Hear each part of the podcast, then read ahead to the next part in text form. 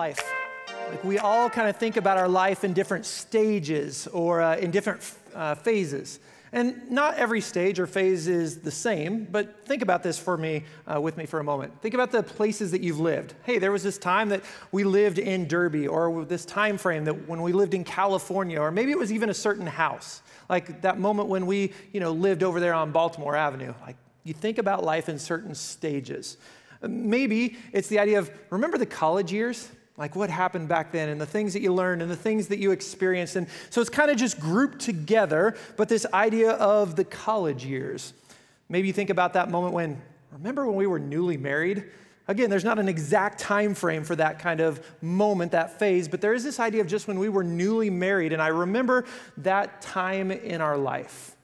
Another phase would be remember when, when I was part of the team, like whichever team that is, you know, and maybe it was just for one season, or maybe it stretched out for like all of high school. I was part of the team. Whether I was on the field or on the sideline, I, I was part of the team. And that's just one of the phases of life that sometimes we can think about.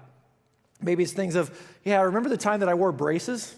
I remember all the things, the positives, negative. Okay, there were no positives. I don't know. But like you think about those kind of things, and that was a phase of life. Or maybe it can even be more serious in the idea of remember when there was this friend or family member uh, that passed away? And not just the event itself, but for some, like the months leading up because you know what's about to happen. Or again, the mourning that happens afterwards. And so there's this time in life that sometimes we just think about this phase that I was living. Even if you're younger, you know, you can have an elementary age child go, Remember when I was in kindergarten? Like, I remember that aspect. Or it could even be something like a family vacation. There was this phase in life that I remember. Those events and those stages, they can be really great, they can be really hard, and they can be somewhere in the middle. You know what, as far as stages go, our church has been through a pretty tough one over the last 18 months. We've been through a tough stage. And when I use the word church, I don't mean the building, but I mean the body of believers, the larger family and community that is worshiping here.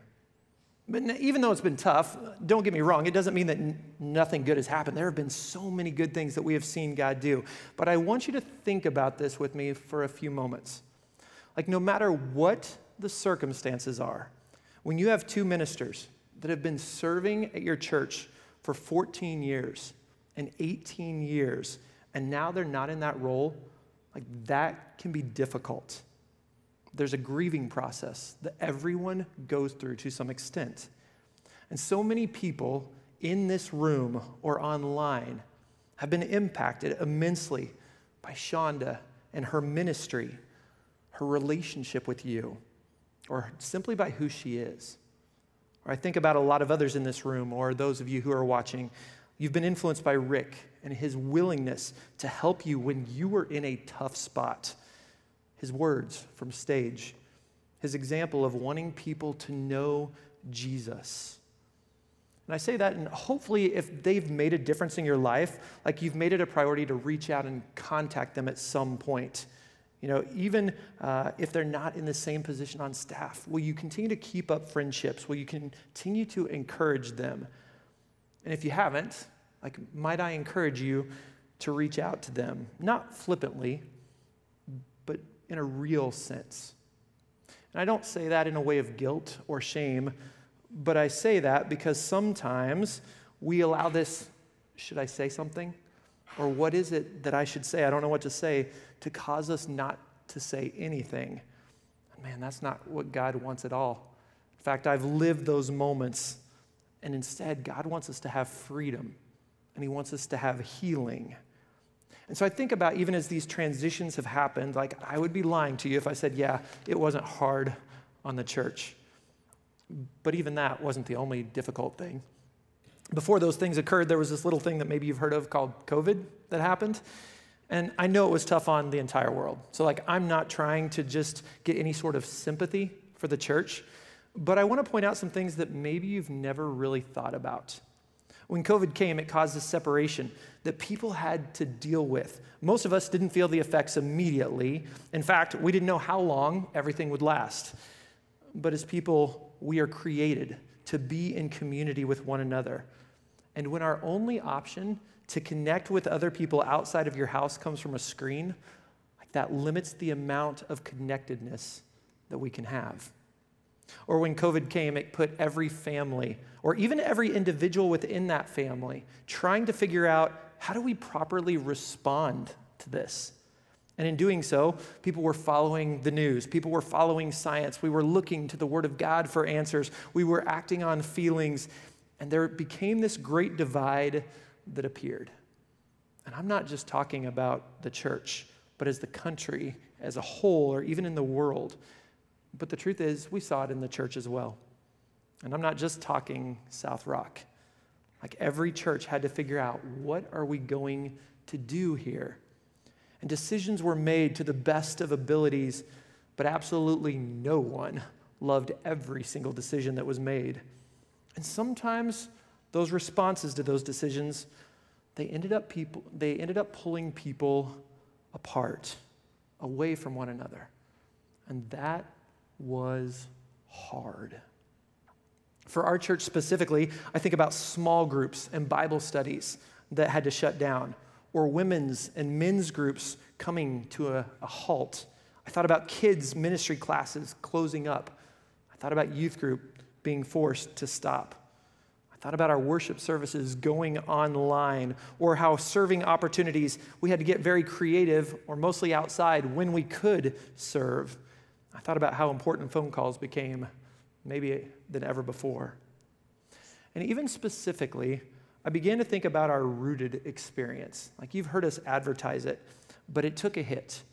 Like I've heard from some of my other ministry friends in other churches how God used rooted as a tool to completely transform their church. And after our first group went through Rooted at SRCC, there was a lot of momentum with that. There was a lot of life change that was going on. And so a second group started out and everything was going well until COVID stopped it right in the middle. Now, some groups, they were able to keep going, but kind of in a limited fashion. And others group, groups really did have to stop. And so when we were able to start it up a third time, like it went really well. But again, there weren't a whole lot of people being able to do it. And again, rightly so, trying to figure out is this safe? Can we do this? And as we start this next round, like I've seen the signups, I know there's a lot of good, you know, quality people signing up and wanting to learn in their relationship. In fact, my wife and I, we've never gone through it, mostly due to schedules. And so we're signing up this time because I want to be able to experience that which I've heard about and I've seen. But if I'm being completely honest with you, like there's a lot of ways that we've lost momentum. And again, not uh, things within our control, but just we lost momentum. So I would even love to encourage you. Like maybe you saw the video last week about how Sean had talked about his, his uh, testimony, and you were even thinking, I don't even know what my story would be to tell someone. Like maybe that was scary to you. Or maybe you're in a place that you do not feel connected with God. Or maybe you feel connected with Him, but it's not very deep, if you're being completely honest. Maybe you feel alone, even in a crowd this size. You kind of feel like I've got my spot here, but I don't know anyone else around me.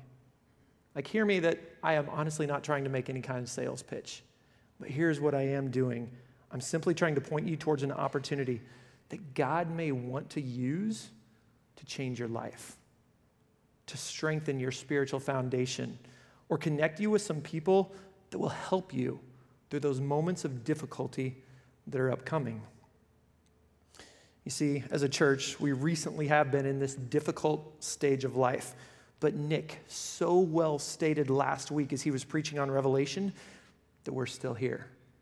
Like we are still here and we are still standing together. And it got me to thinking where we've been as a church. Like, partly the 10 years that I've been here, but even like the amount of years before I ever showed up. And last year, we opened up an FCC time capsule that was made back in 2000. And we went through and just kind of read some of the questions that people were able to answer. And one of the questions asked people what they thought the world would be like in 20 years. So they wrote these things in the year 2000. And some answers talked about how there would be robots everywhere, or there would be flying cars, or just talked about the amount of technology we would have. Some people said we would have computers that we carry with us. Okay, they got that right. Or this idea that we would be able to shop from home. Yep, got that one too. 20 years just thinking in the future. Other people's, when it said, What do you think 20 years will be like? They're like, I'll be older. Yep, that's what's going to happen in 20 years. Or they said, eh, I'll probably be having a few more pounds or things like that. They said, I still think life is going to be busy. That's what 20 years will be like. Some people talked about how they thought there'd be a drop in morality, or they thought there'd be a higher resistance to Christianity in our culture. And some of those answers, though, that people gave were focused on the church worldwide. And they're just thinking about this idea of, man, can I imagine what revival will look like? Or this idea that God will still be with us, you know, unless we're with Him in heaven, and then He'll still be with us there. But that's what it's going to be like in 20 years with the church. Or some even talked specifically about what was then First Christian Church and now South Rock. And they said, I picture a lot of dancing and singing with joy to the Lord. Or I see a church that is going to continue to reach out to a world in need. Or someone even wrote, I picture a church of 1,500 with a new building out on 87th Street. And again, not that far off. And as I read those answers, like I saw the faces of the people who I knew that had written them. And I also pictured those who I've only heard stories about. And I reflect on everything that has been done throughout all the years with all the highs and with all the lows, but everything that has happened that have helped us to be where we are today. Our mission here at South Rock is to help people find and follow Jesus. And if I were to hand you a paper and say, What do you think things are going to be like 20 years from now? I wonder, what would you write on that paper? Like, would you talk about things like flying cars or that you'd be older? Would you write about what you think society will be like or if Jesus will even come back? What if I specifically said, hey, I want you to write in this one spot, what do you think SRCC will be like? What do you envision can happen if we continually follow after Jesus with all of our hearts and our minds and our souls and our strength? Maybe you picture buildings like maybe you think of other facilities here or things that we've built or maybe bigger so that way we can have more people there. I don't know. Maybe that's part of what you would envision 20 years from now. Maybe you would think about programs. Man, I'd hope that we'd have something to be able to meet this need, or I'd love for this program because it meant a lot to me. Uh, even both of those, as I'm talking about buildings and programs, it's all still based around people. The reason for those things is because of people. And so maybe in 20 years, you see faces that are smiling you see families who have been reconciled because of the power of God. You see people who have been hurting that have now been healed. You see the spiritually dead, they are now given life. Maybe you see joy or this true community. I can't stand up here and tell you specifically what's going to happen over the next 20 years, but I can tell you this that Jesus Christ is the same yesterday, today, and forever. And if we faithfully follow after him, then he will do immeasurably more than we can ever ask or imagine. So let's follow him, church. Like let's listen to his spirit as he guides us. Let's seek the will of the Father in everything. Let's allow Jesus to be the Lord and Savior because that's who he is. That's who he is. And the title of this series is called So It Begins, the start of something extraordinary. And that was chosen because of what I believe God will do in this next stage of our church's life. I expect it to be extraordinary, something that you can only look back and go, that was completely God. But more than that, we're looking at the beginning of Jesus' ministry and how who he is and what he does is extraordinary. And so if you have your Bibles or devices, turn to Luke chapter 4. Luke chapter 4. And when we encounter Jesus in this moment, he's about a year into his ministry. Now, that doesn't mean that he's preaching at a church, but he's being used by God in the purposeful way that he was intended, his reason for coming to this earth. And so in the Gospels, we read about how Jesus has been baptized, and then he's gone off into the desert to be tempted. Afterwards, we see that disciples are starting to follow after him, and then he does his first miracle we see that he has conversations with a man named Nicodemus and a woman at a well. And all of this happens in places like Cana and Capernaum and Judea. But now, what we're about to read today, now he is going back to Nazareth, his hometown, which is in the, the area of Galilee. Now, Nazareth, that wasn't where he was born, if you remember, that was Bethlehem, but it was where he grew up because Mary and Joseph were from there. And so let's see what happens as he goes back to Nazareth. So in Luke chapter 4, we're going to look at verses 14 through 17. And this is what it says Jesus returned to Galilee in the power of the Spirit, and news about him spread through the whole countryside. He was teaching in their synagogues, and everyone praised him. He went to Nazareth, where he had been brought up, and on the Sabbath day, he went into the synagogue, as was his custom. He stood up to read, and the scroll of the prophet Isaiah was handed to him. Unrolling it, he found the place where it is written. We're going to stop. So that's where we're at, okay? Crowds are super excited about Jesus. They think, man, he is an incredible teacher. Some people had seen a miracle or two, or at least others have heard about it. And so this hometown boy who was making it big has now returned. And there's a lot of like Hallmark movie plot lines that kind of follow that, that uh, storyline. But here we go. We have Jesus coming back, and it's the Sabbath day, and he's going to the synagogue, as was his custom. And can you imagine some of the different teachers talking to each other about, man, what a fine student that Jesus had been in Sabbath school back when he was younger. And today he gets to be the guest preacher. And so the scroll of Isaiah was handed to him, and Jesus turns to this specific section and he reads these words, which are in verses 18 through 21. It says, The Spirit of the Lord is on me, because he has anointed me to proclaim good news to the poor. He has sent me to proclaim freedom for the prisoners and recovery of sight for the blind, to set the oppressed free, to proclaim the year of the Lord's favor. And so then he rolled up the scroll he gave it back to the attendant and he sat down. The eyes of everyone in the synagogue were fastened on him. And he began by saying to them, Today, this scripture is fulfilled in your healing or in your hearing. Jesus, he stood up to read and then he sits down to teach. Now, that's not because he's tired. It not, it's not because he thinks, well, maybe I'm done now. But he did those things in that order because that's the common practice there. In fact, each synagogue service consisted of the time of readings and prayers, and then it would be followed by the teaching. And when that spot was done as well, people were then allowed to ask questions. And that's exactly what we see play out in this entire passage. And it says that the people are amazed at what he said. Now, you need to know that's not exactly in a good way, kind of like the NIV has chosen to translate that. More, they're hearing what he said and they're talking about him. Like, what? Did you hear what he said? How can he say those kind of things? And so then there's a question about, well, aren't you, you know, Joseph's son? This, this question about his family. And Jesus then tells them, because I grew up here, you will not accept this truth. And they become angry so angry that then they try to kill him.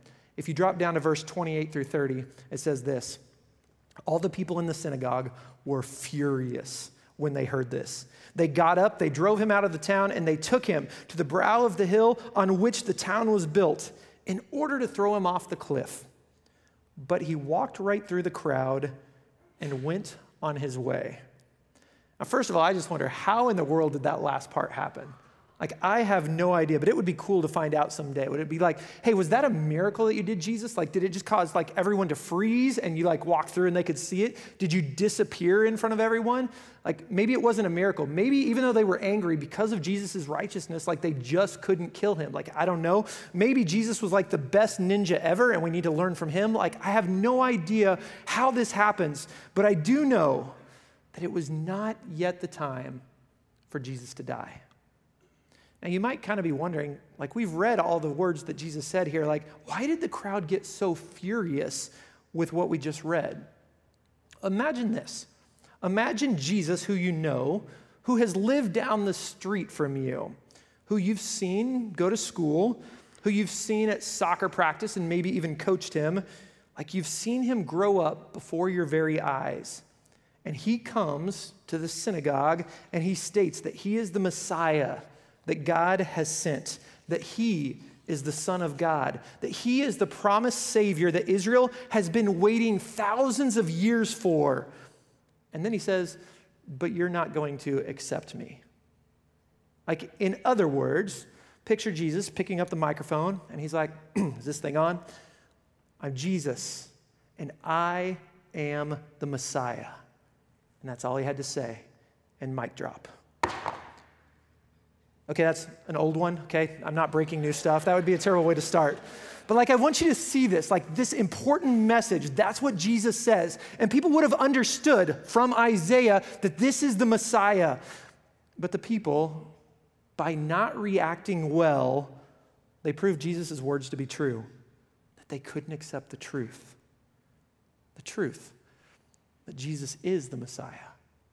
But what exactly was the Messiah supposed to do? Well, look at these words again quoted from Isaiah that Jesus said, that he read. First, it said, He will be led and he will be filled by the Holy Spirit. That is within that text that we read. And when you look at Jesus, he chooses not to do his work on his own, but he's going to follow the Father's leading in everything. Like you see that throughout his ministry, even up to the point of his death. It's not my will, but I'm going to allow you to lead me. And we see him constantly getting away to stay connected to the Father. Yeah, he fulfilled that aspect of the Messiah. It talked about how he will work miracles. That's what Isaiah said. It said recovery of sight for the blind. Oh, and Jesus does that multiple times, but he does so much more. He heals people with leprosy, he heals the deaf and the lame the mute. He even raises the dead. Jesus is a miracle worker, just as what was foretold. We see that the Messiah, he will release the captives and the oppressed. And when you hear that word captives or prisoner, like Israel, they were hoping for this physical release from Rome, but Jesus freed the people from a much greater oppressor, from sin that so often entangles us. And even that word oppressed, it literally means broken in pieces. And over and over again, we see Jesus show grace to people right where they are when they have hit rock bottom and they have no hope. That's what Jesus did. This text also tells us the Messiah, he will preach good news and he will proclaim the Lord's favor. Like when Jesus taught, he taught with authority. And he said, Hey, let me show you the real way to connect up with God, not all these extra laws that have been added in. Or he says, Let me show you how close that God is to you right now, and he wants a relationship with you. Or even when it talked about the Lord's favor, he's making reference to this thing called the year of Jubilee in the Old Testament that was supposed to happen every 50 years. And when that year came, if you were an Israelite, any debt that you had was canceled.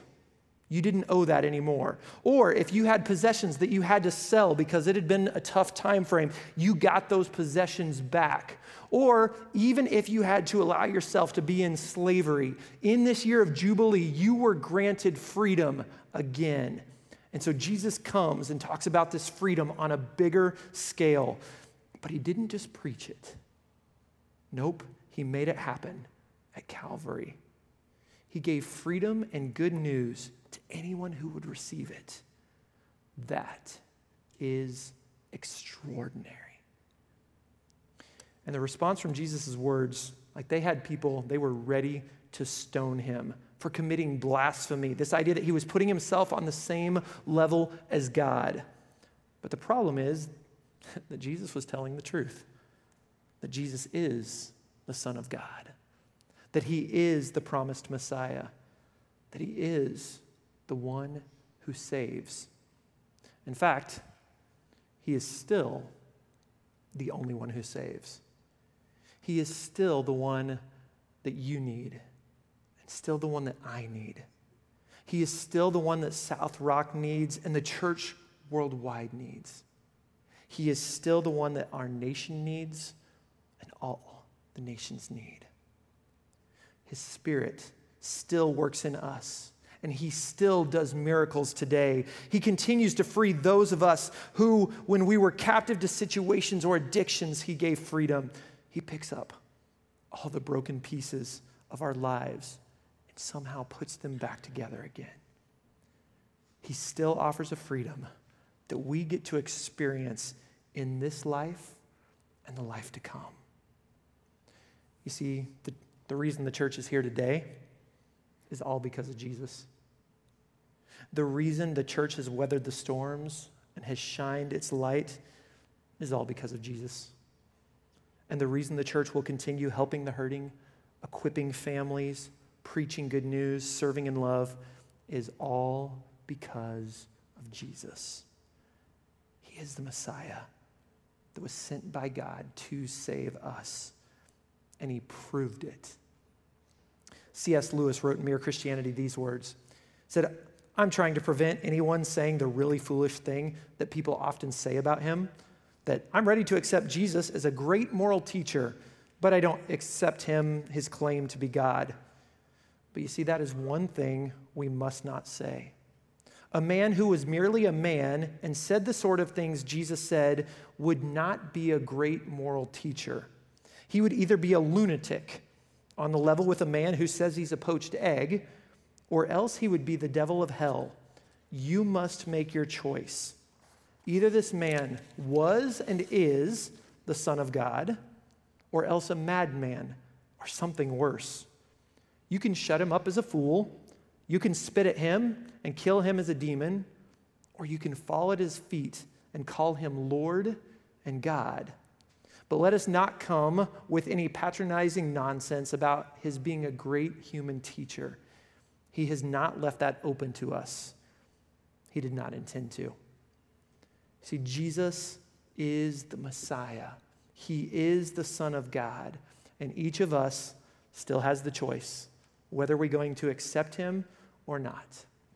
And there will be some who reject, like just as those in Nazareth did who heard Him speak that day. But then there are others of us who, at some point in our lives, we've either looked or someday we will look and we'll say, Man, I am a captive We'll say, I am broken. Like, I need healing. Maybe even I need a miracle. And I don't even know where to turn. But Jesus is standing right there. He's the Savior, not any one of us. And if you've never let Him be that in your life, will you choose to do that today? We have people at the decision point to help you if you want to follow Jesus, if you want to be baptized, or if you want to ask for prayer for the hurt that can overwhelm, or even the broken pieces that maybe you've been trying to manage on your own. And if that's you, then during this song, make your way to one of those doors. But it's all about Him, church. It's all it's ever been, and it's all it will ever be. And so let's sing that truth together that Jesus, only Jesus. Will you guys stand as we sing?